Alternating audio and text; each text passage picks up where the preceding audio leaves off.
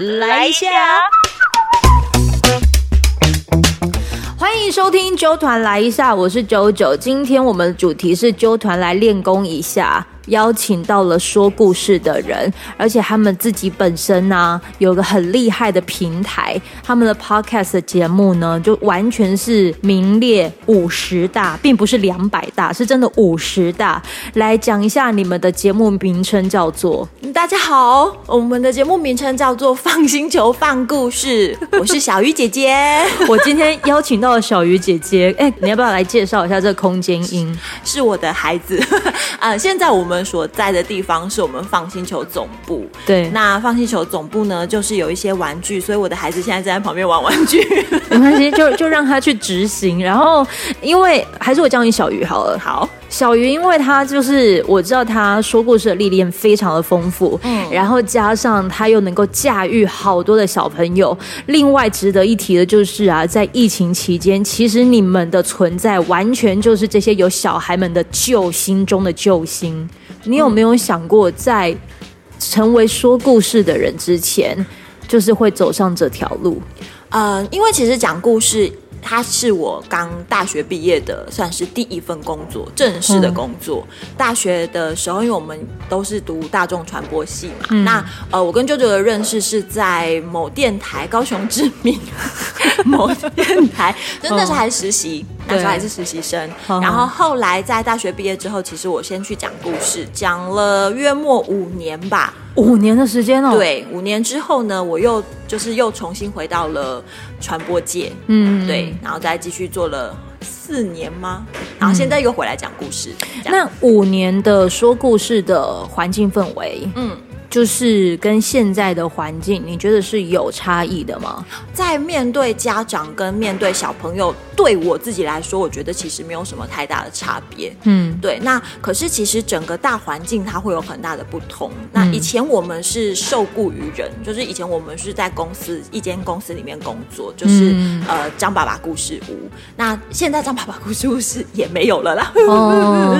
不过就是我们都是从里面培训出来的人。那现在我们放心求。等于就是，呃，承袭了过去我们所受的训练，然后还有一些本来就有的一些资源。那现在我们在自己也已经，我们放星球也已经好几年了，也一开始可能只是个玩票性质嘛，嗯，但现在呢，已经快算是本业的一个状态。对你那个使命感跟以前的使命感是有差异的吗？呃，也会有差别耶，因为我觉得主要是因为是不是职员的关系，就是现在我们等于是一个团队。那如果我们想要这一间公司好，我们就每个人都必须要很认真。我相信大家可能就是你知道，成为社畜的心态就会变成这样。对，我能理解。嗯，我只是我就算在这间大公司里面，我一一个一。个螺丝稍微松一下也没有关系吧，嗯，对。但是我们现在就是会变成比较上紧发条一点，就是你有多努力，你才有你想要有多少钱就要多努力。我觉得这个应该跟你的那个成就感，就是至少是成正比的，会比较开心一点吧。嗯，可是成就感的来源，我觉得大部分是来自于小朋友跟家长给我们的回馈。以前你就很喜欢说故事了吗？以前我是喜欢小朋友。后来我才发现，说故事是一件很美妙的事情。怎么说？是在于在练习讲故事、在受训的那个状态的时候，其实压力是很大的啦。因为大家都会想说，说故事是一件很简单的事情。可是因为我们把说故事变成收费的行为，就是。就像我们大人看电影一样，对，你会想要去享受那个声光娱乐效果。嗯，可是我们讲故事对小朋友可能不会有那种声光效果，因为会有点太可怕。因为是四 D X。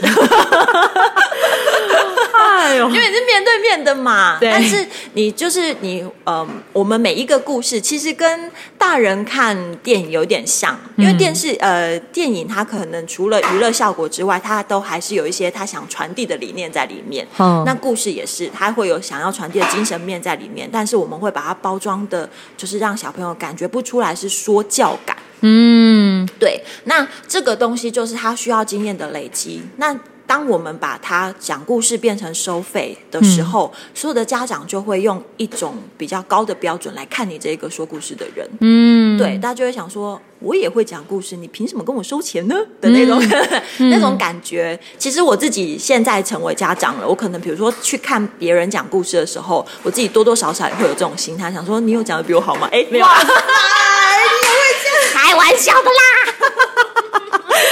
你马上告诉人家说你都去哪里了？偷看没有？好了，但你认真说，就是你开始已经执行了所谓的收费这件事情了。那你会不会就是在说故事的过程会成为你的压力来源？会会，嗯，其实，在讲故事的时候，我自己即便到现在已经十几年的时间了，在每场故事之前，我可能都还是会让自己先有打一段时间的冷静一下，比如说去抽根烟之类。并不会，我有好好保养我的喉咙。好了，好，至少你会有一个，就是就是我会让我自己先就是进入那个状况，这是我一直以来的习惯。就就连我自己可能在做之前的广播的节目的时候，也是会这样。嗯，对，就是我会让我自己先进入那个状态里面。嗯，所以你开始成为说故事的人之后，你是从什么时候开始？然后你突然觉得。他会变成一个使命感了，因为你等于是在陪小孩子长大了，嗯，的一个很重要的角色，哎。呃，其实我们一直觉得自己只是小朋友跟故事中间的桥梁，然后呃，一开始没有那么大压力，是因为我们觉得我们就是开开心心、快快乐乐的嘛。对。后来就是越来越收到很多家长给我们的回馈，或者是小朋友告诉我们，我们亲眼见证了他们的成长，之后我们才会觉得说，哦，我们真的不能乱来耶。有没有让你印象比较深刻的？小朋友的跟家长都可以各讲一个。嗯，之前还在故事屋的时候，呃。有时候会有一些习惯性的用词，嗯，比如说，其实我们在讲故事的时候啊，有两个字是不会在我们的故事当中出现的，可是却很常在我们的日常生活当中出现。这两个字叫做“可恶”。哦。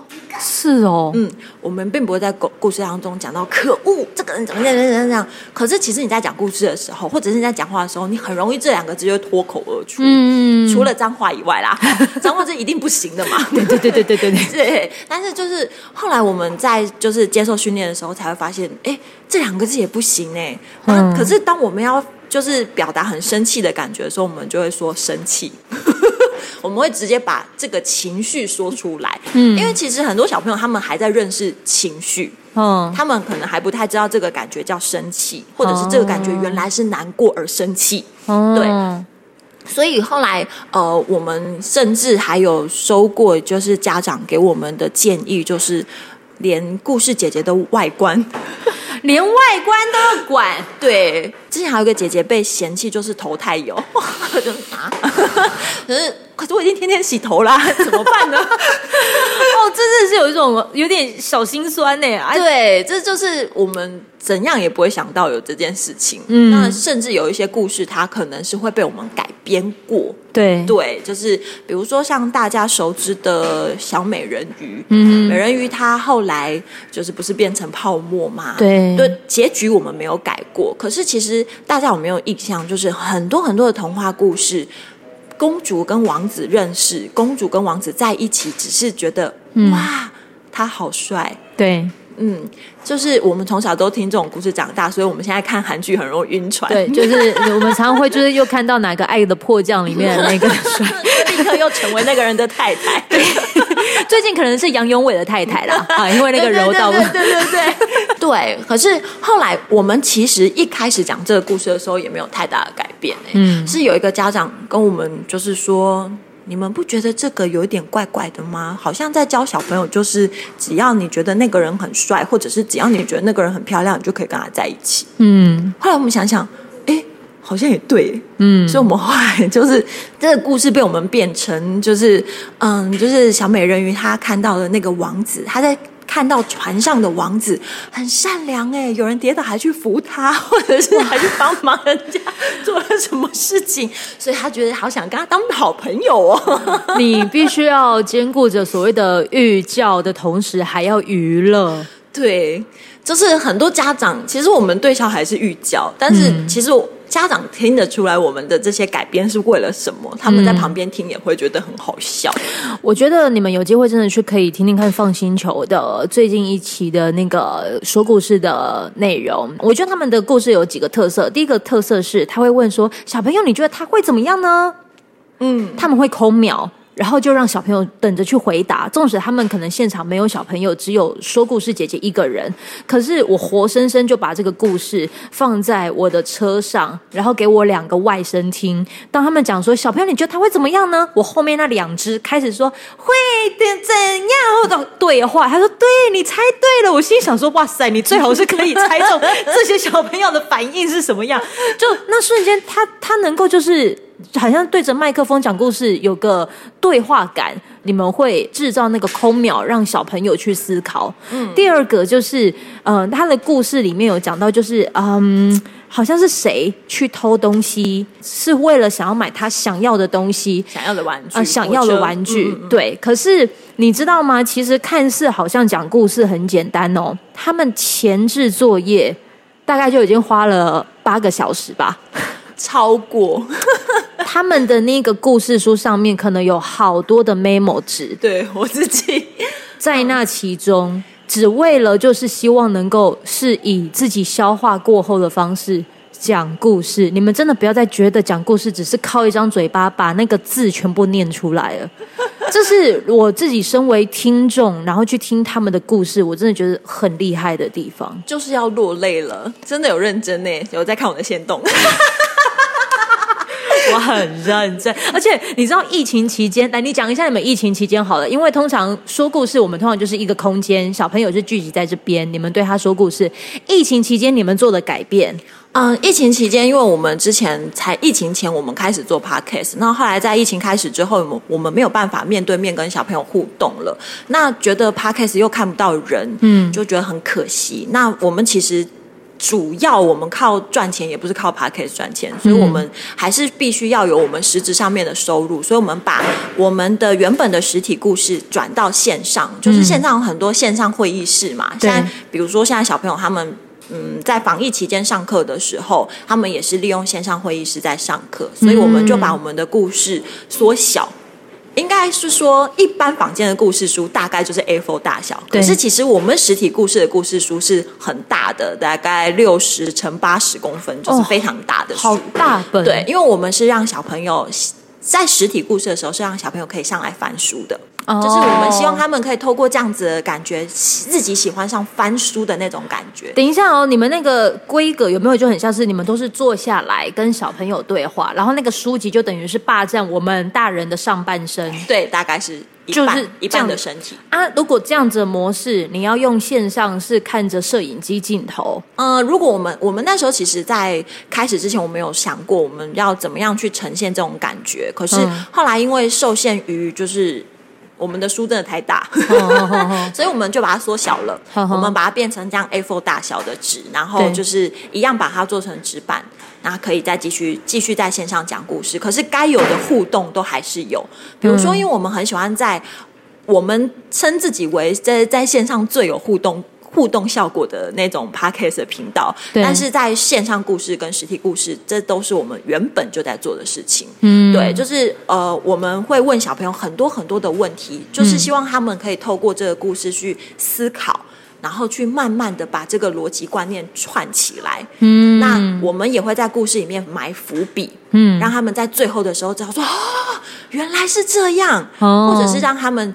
他们其实都会知道说，哦，接下来可能会发生什么事情。嗯，那当他们想象中的事情发生的时候，他们就会觉得说，我对了，对对对，你做了那个 我的外甥会有的反应。他说，我就说吧，他们就会这样子。对，或者是我们会把故事里面的主角弄得很像就是小朋友，他们其实就是平常他们会发生的事情，那他们其实对照在自己身上就会。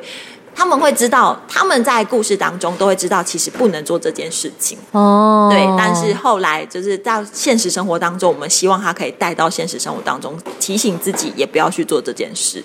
小鱼他很厉害，当他开始以线上的方式说故事，他要怎么样子让就是用看着视讯的这些小朋友们身临其境，他就会说：“来，准备那条绳子，我们要一起拉哦。”对都准备好了没？你还记不记得那个画面？我们就每个故事，然后现在我们就是每一个姐姐热爱的就是离开镜头。啊，就是比如说我们会玩一玩玩一玩，我要骑马喽，然后我就会扣咯扣咯扣咯扣骑走，就是离开到那个，就是在那个镜头外，然后所有小孩就会这样看着空无一物的 没人，完全就是很身临其境。对他们就会想说姐姐去哪里了，或者是我们现在热爱就是跌倒，就跌出镜头外这样，哦，就是我们会越玩越夸张，跟实体故事一样。可是他们也会，我觉得也会注意到小朋友的地方，就是你们也会控制时间，嗯，不让他们盯着荧幕太久。对，因为我们自己像我们团队里面三个姐姐，有两个就是妈妈。那我们其实自己知道，防疫期间真的是没有办法啦。你为了要生活，你为了要存活下来，对你可能必须要用三 C 去换一些自己的时间。嗯，那可是我们又不希望小朋友可以盯时间盯太久，所以其实我们设定的时间大大概就是三十五分钟到四十分钟。跟小鱼，因为在你还没有是有有小朋友之前，我们其实对不管是生活环境状态，还是各种各种事情。多了一点愤世嫉俗，就是因为他可以做得更好。可是现在，当有一个机会，就是你可以陪着一个生命长大的时候，就是已经是有所谓的能力去改变一些什么的时候，说故事这件事情，在你家的小孩身上，你会觉得很像是一颗种子，有什么样子的发芽之后长出来那个样子吗？嗯，其实会有诶、因为我觉得我可能自己会有一些期待，就是我自己就看了这么多小孩长大，那我希望我可以成为那个就是不要揠苗助长的那个妈妈。来来，你讲一下揠苗助长，你你定义的揠苗揠苗助长是什么？其实我自己也会这样子，就是我会希望，就是我可以让我的孩子少走一点冤枉路。嗯，就我觉得像我们自己的爸爸妈妈也会这样子，可能因为我跟我们成长环境有关系。可是我现在就是会一直不断的提醒我自己说，你就放手让他去做，只要没有生命危险，我就让他去做，让他去试等等的。那呃，在讲故事这一块呢，因为我们都会鼓励家长说，没关系，你就让他这样子。嗯，没关系，你就让他，你看，你看他会怎么样？就是我们在故事当中的时候，都会就是你知道稍微阻止一下家长去帮小朋友。嗯，那我自己现在也是变成这种角色，就是我会在心底就是一直把我自己左手拉住右手这样子，就是让我自己不要再去干涉他这么多。嗯那在故事的时候。最近，最近，因为我必须要带着他一起工作，那他其实，在无形之中也听了非常多的故事。对，那以前他年纪还小的时候，因为因为我们有分三岁以上跟三岁以下，三岁以上就是大家现在可以听到的，就是线上故事或 podcast 故事，就是那种有故事性的故事。那三岁以下就是认知型的宝宝故事，互动比较多。嗯那在防疫期间就全部停止了，因为真的没有办法跟大家互动。对啊那年纪比较小的小朋友，你也不可能让他盯着荧幕盯那么久。嗯，但是我后来才发现，就是哎，因为我孩子现在才两岁五，可是他可以做大概跟三岁以上的小朋友一样的专注的时间。哦，然后词汇的词汇的发展也因为听故事越来越多，对然后甚至可以跟大人顶嘴之类的，最近一次的顶嘴是什么样子的事情？就是跟他爸说随便你啦 之类的。但是，但是，其实你也会发现，我自己也会发现，就是我在他的身上看到的是，我种下的种子在他身上发芽，他会遇到事情，他会自己去想办法，嗯，或者是他听故事，比如说听到长高仙女的故事，他知道要乖乖睡觉，长高仙女才会来，他就会告诉自己说：“我要睡觉，妈，你帮我看看长高仙女有没有来。”这样嗯，你知道长高仙女吗，小朋友？，B B，长高仙女有来吗？有吗？我两十公分才来，好，你靠近一点点，你对那个黑黑的黑黑的头说：“你长高仙女有来吗？”你去跟她说，我两几公分才来诶。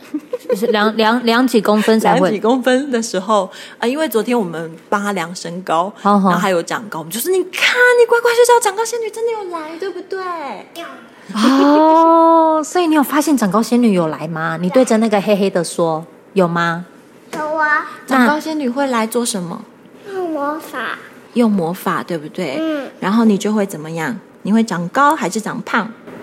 嗯，胖。哎，讲话很清楚，真的好清楚。就是他是会，就是会去想，有时候会有一些我意意外的收获，这样子，我就会觉得说，哦，好了，就是我们平常在跟家长说的话，就是真的不是假的，真的不是假的。而且就是你发现到你说故事的过程当中，然后潜移默化的，其实也让你家的小朋友应该有更多的想象空间的时候。你们那个想象空间的营造，不知道为什么我都一直会想到李国修老师。我不知道你知道李国修老师，他对他的小孩其实都一直讲到的，就是就是希望能够让自己的小孩拥有幽默感。然后我一直在你的身上看到的是，你都会带给他各种的幽默感在身上。可是其实我跟他在相处的时候，还是有比较多，因为就是他。因为我先生工作的关系，比如比较多，还是我要身兼父职去管教，嗯，对，所以其实，嗯，有时候啦，当他在做一些。一般人可能会觉得，为什么你不要这样做？的时候的事情，对。我通常都会告诉我自己说，好，既然他没有受伤就没有关系，就是就尽量的幽默看待这一些事情。嗯，对，比如说他可能会把睡觉的肚围戴在头上啊，或者是蒙住脸啊什么之类的，但是拍一下，或者是他从床上。跌落，然后夹在床与床的中间。一般人可能就是一般家长会想，那赶快救救他出来。可是我觉得太好笑，所以我是先拍照。我我真的觉得那幽默感实在太难得。然后，因为我知道的是，他是叫张爸爸，对不对？张爸爸故事屋的结束，对你们来说会是一个冲击吗？嗯，对我们来说是时代的眼泪，就是嗯，他。他对我们的，在我们心里的存在是，我们知道他一直在那边，嗯，就是，呃，即便我们可能很久没有联络，或者是其实我们很久没有去，很久没有看到他，但是我们知道他都在，嗯，我接，他摔下去了，好。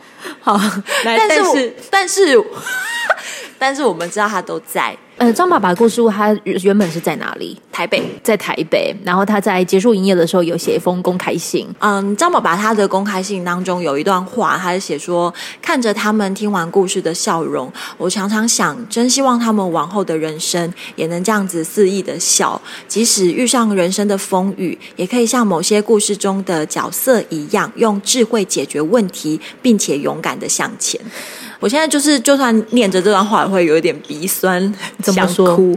我觉得啦，吼，对我们每一个说故事姐姐来说，当我们在讲故事的时候，有些时候我们会觉得，哎，好像在搞笑啊，娱乐效果比较大。可是，真的小朋友的笑容，就是最大、最大、最大、最大、最大、最大的疗愈来源。哦，那我相信，不管是。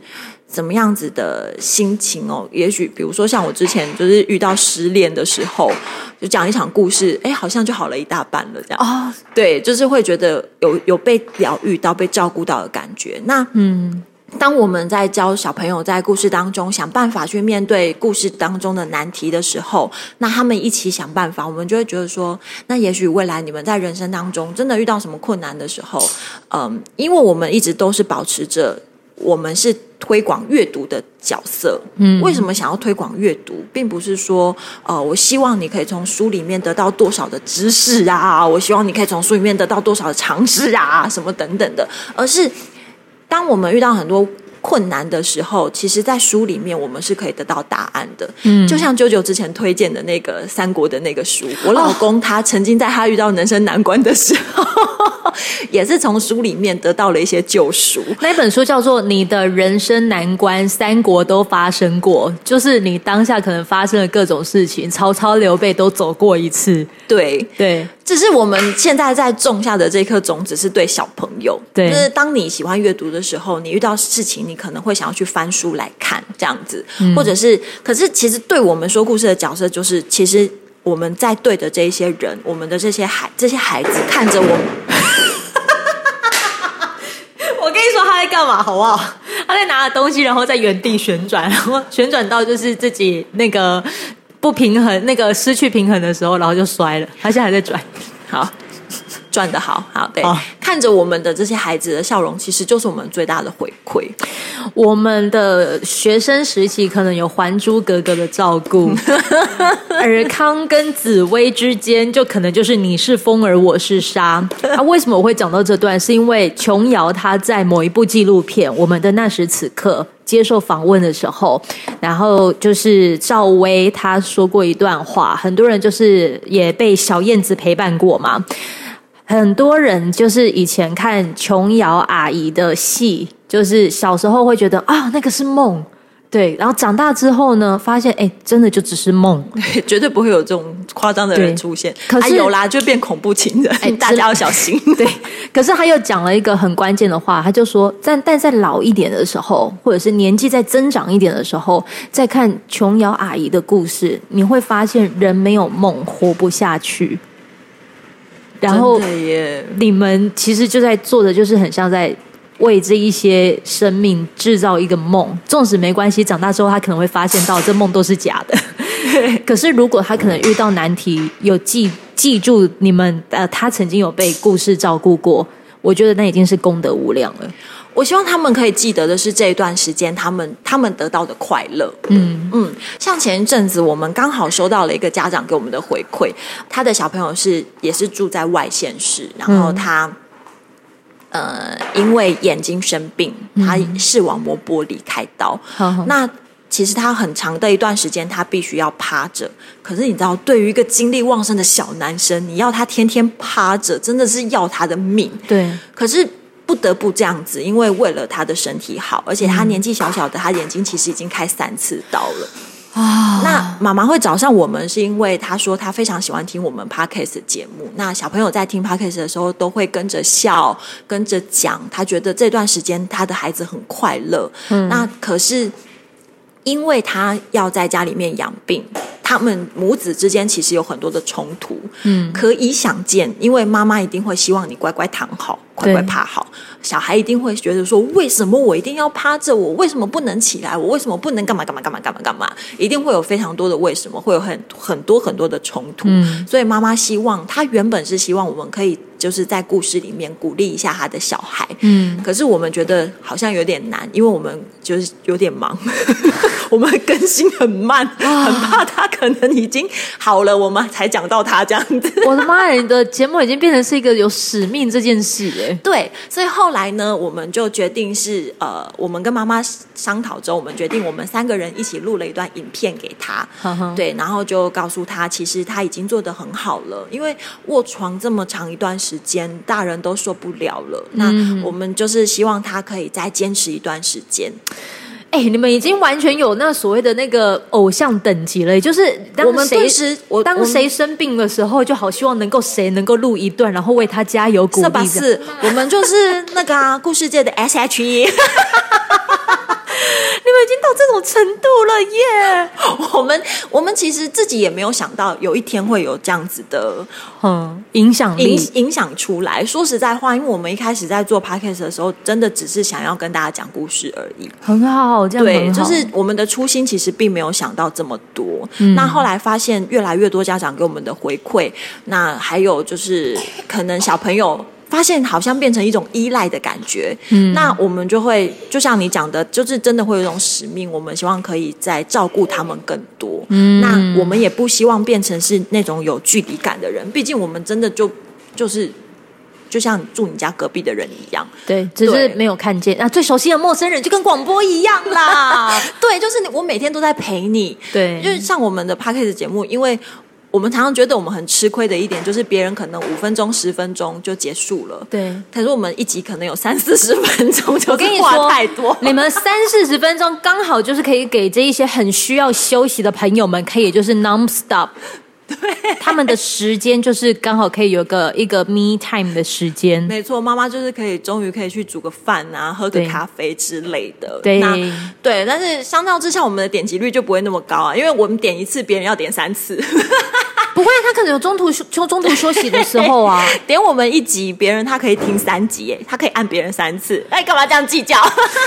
你今天如果听到这边之后，麻烦哈，赶快去他们的频道，多按几次。对，按几次。好了，今天真的好谢谢小鱼，然后来分享他练功的过程。我觉得其实他在今天讲到一个很重要的点，就是因为曾经被故事的精神照顾过，那也许一个故事屋的结束，看似很像是时代的眼泪。可是我们其实就只是承接这个眼泪，继续换我们用一个比较创新，或者是又更加贴近这个时代的方式，再继续传承这个精神。我觉得这是小鱼还有铃铛姐姐跟露露姐姐都一直有在做的事情。嗯，这也是我们希望我们可以继续承袭张爸爸的精神。嗯，今天谢谢你不客气，来讲了这个故事。如果对他们有兴趣的话，你直接去搜寻。放星球 F U N。好了，谢谢小鱼一下，拜拜。拜拜。这一段的节目就在这边告一个段落，非常感谢你的陪伴聆听，也欢迎你可以订阅我们的节目，这样子当热腾腾的节目上架之后，你就可以收到最新的通知。希望未来的日子里都可以跟你相约在纠团来一下，用这个随选广播节目陪你开启美好的一天吧。我们下次见喽。